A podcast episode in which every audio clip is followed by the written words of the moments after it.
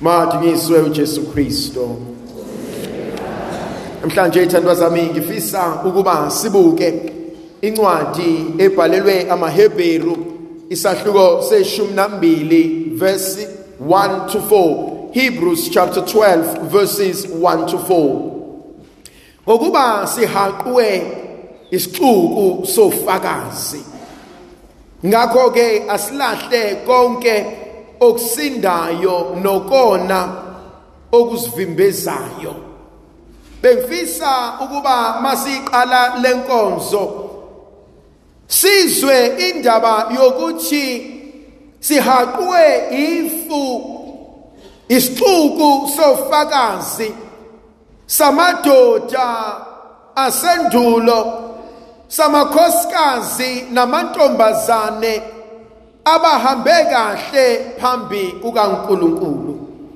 Kuyavuka kumina ukuthi encwadini yesambulo uthi uJohanisi ebona umbono ebese khuluma nengilozi yenkosi ithi bangobani laba abagqoke ezimhlophe? Athi laba abantu abavela ezweni lasemhlabeni abavela ekuhluphekeni okukhulu kodwa abagezile ingubo zabo egazini lewundlu. Bengifisa ithandwa zami ukuba masiqala lenkonzo kungenzeka ukuba kukhona onhliziyo zabo ziphukile. Kungenzeka kukhona abathi mabebuka izinto banga understand ukuthi kwenzakalani. Abanga understand ukuthi sengikhuleke kangaka sengicele kangaka senginxuse kangaka. Why kodwa Nkosi ungangiphendulanga? Namhlanje bengifisa ukukhuluma nomuntu ozizwa edikibele. Ozizwa edangele ozizwa ediniwe ozizwa ecasukile. Ozibuzayo ukuthi ngizofunani ngisakholwelani ngisathandazelani bengifisa ukukhuluma nomuntu othi angisasiboni isidingo sokuqhubeka. Konje bengifisa ukuqala kuyona lithi izwi likaNkuluNkulu sihaqwe isixuku sofakazi. Abantu abayihambile lendlela abayibukile lenkambo abakuzamile okuzamayo abahlulekile endleleni kodwa uNkulunkulu uthembekile kubona wabasiza wahamba nabo. Konzo yami ithi awukuhlale umethembe ngoba uke wabasiza nabanye nawe usangakusiza. Kuyavuka kumina uma uNkulunkulu ekhuluma ngoJeremiya athi wena osusindile sinkembeni athi baleka ungabusama kodwa uziyocasha embhoshongweni konzo engifisa siye kuyona. Inkonzo yokuthi bakhona abanye abanqobile ngamandla kaNkuluNkulu. Bakhona abanye abadlulile kulezi inkinga obhekene nazo kodwa uNkulunkulu wabanqobela. Zimbili izinto eyivame ukuba zisehlakale. Eyokuqala sihlala in the past and we live with guilt. Ngoba kunezinto ezenzeka i have no control over those things. Kodwa they still haunt me. Kodwa isafuna ukuphatha impilo yami. Zisafuna ukwenza konke empilweni yami. Abanye bethu we live in the future. We are full of anxiety.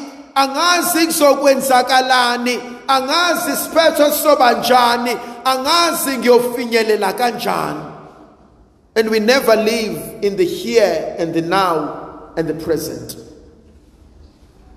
Khona into engiyifundile uma ugijima umjaho khona isigaba esifikayo la amadolo nemlenze yakho ikhathala. La uzwa khona ubhlungu la uyibuza khona ngizoqhubeka kanjani?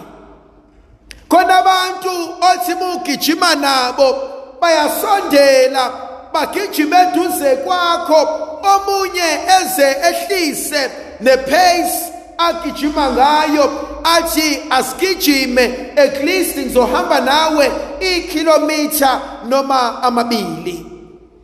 Ukuze ngikwazi ukukusiza ngikunikeze lawo mandla nalowo mdlandla ukuze ukwazi ukuqhubeka.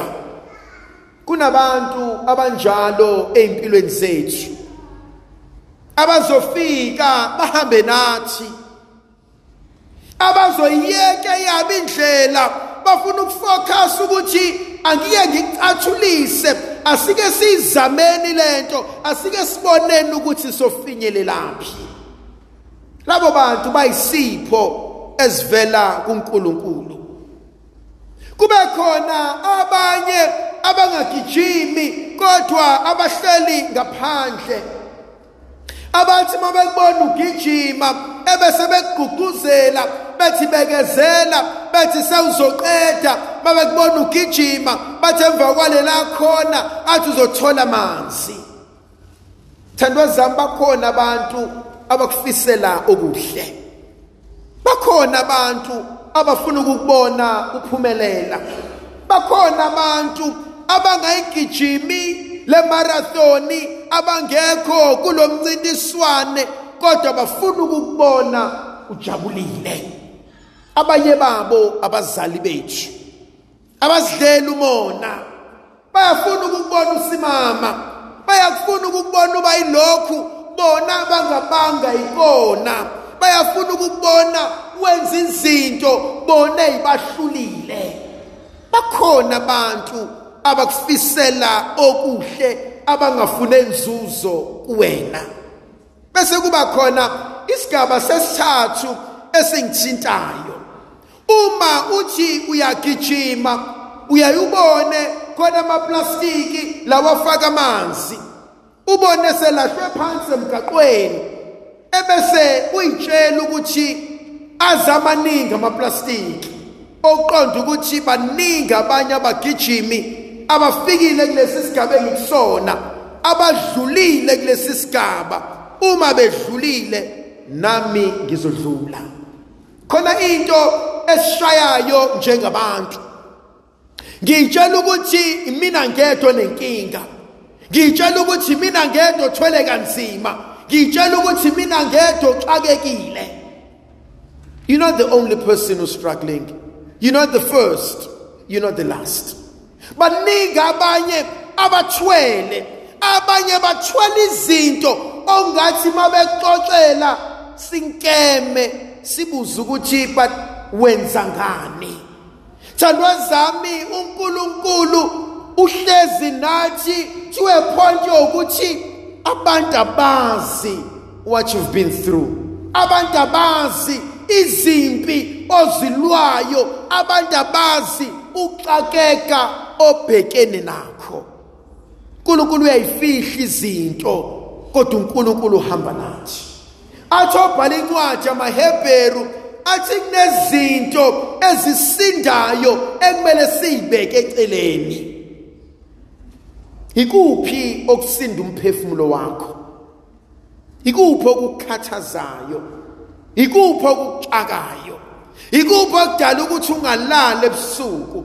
Yikuphi okudala ukuthi ungakwazi ukuthatha ucingo ufonela abasekhaya? Yikuphi okuxoshile emndenini?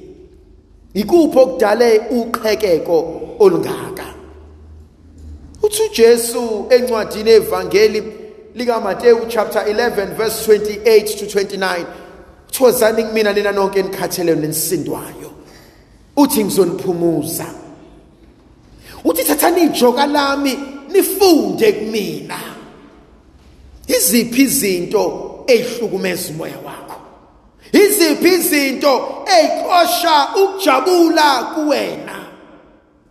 Asibeke kuNkulunkulu.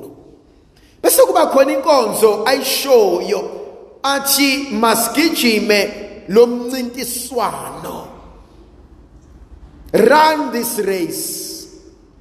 Thandwa zami umuntu ogijimayo. Iyodwa into afocusa kuyona. It's my race.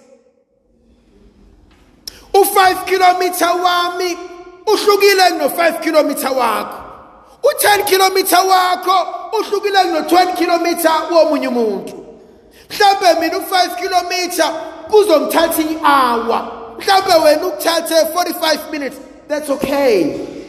Run your race. Have your own pace. Uma ubuza laba abafuna ukugijima i-comrades marathon one of the advice oyitholayo kulaba asebethe ukuba mkantshubovu kuthiwa ubothi uma ugijima ubheke lona onenamba egreen. On a number green it means usegijime waphumelela more than 10 times. Uyayazi into akhuluma ngayo.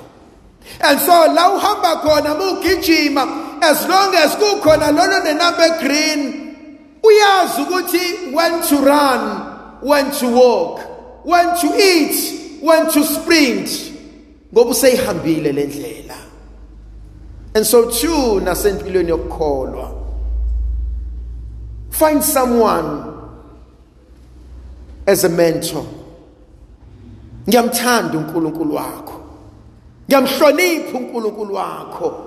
Ngimbonile ekuthwala, ngimbonile ehamba nawe, ngimbonile efihla ihlazo lakho.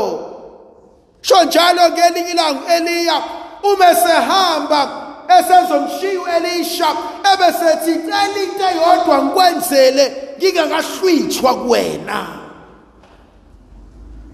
athi uElisha uma ngingaphiwa amandla akho ngabe sekuphelelisiwe Hey ngiyayithi mina akekho umuntu onenhlanhla njengomuntu okhulisa ugogo. Solonge sugogazana noNkulunkulu. Ngoba ugogo uyawazi amaphutha obusha bakhe. Uyawazi amaphutha akhulise ngazi abantwana bakhe and so uyawalungisa kubazukulu bakhe. Bathi abahlakaniphile growing up is a trap. But also growing up gives us enough time. Ubobuka umuntu oku-retirement? Hey ngiyamdabukela umuntu oku-retirement. Ngoba imnika isikhathi esanele to reflect ukuthi hayi ngabhayiza lapha. Ngaqhuzuka lapha. Kwangamele ngenze kanje laphana. I should have done this differently. Umuntu oku-retirement has all the time in the world. To correct amaphutha obusha bakhe. But akusibo bonke abanaleyo nhlanhla akusibo bonke uJehova azothi ngizokunika iminyaka yokubheka ukuthi uhambe kanjani. Eso inkonzo esibizelwa kuyona namhlanje eyokulungisa engikwazi ukwenza eyokucorrecta engikwazi ukucorrecta eyocela la sengihluleka khona. Bese phetha ngegama elilodwa obhala incwadi yamaHebheru athi ngokuba uKristo ungumqalisi nomphelelisi wokholo lwethu. Ungalfa noomega. Elisha uma ecela amandla uthi weliya ngazi ngizokunika kanjani? Ngoba okucalayo akusikho kwami okaJehova. Kodwa mesethe ungumqalisi nomphelelisi weimpilo zethu hlezi uNkulunkulu uyazi noyiswelayo. Khona abanye abantu abakubona uhamba ngemoto kanokusho udla izambane likapondo uhlala emzini obucwezecweze baze bayihalela impilo yakho. Kanti wena uthi inkosi angisakufuni nalokho ngoba nginakho ukuthula yazi umuntu uyayibuka impilo yomunye umuntu ayihalele kanti umnikazi wayo siyamkhathaza. Zimbili izinto engifuna ukuphetha ngazo.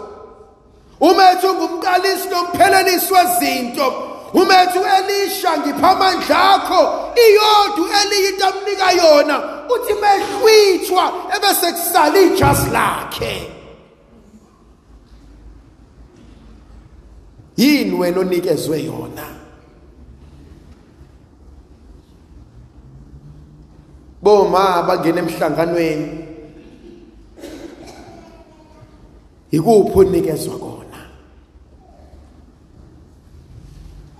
Sebenifundisile oma.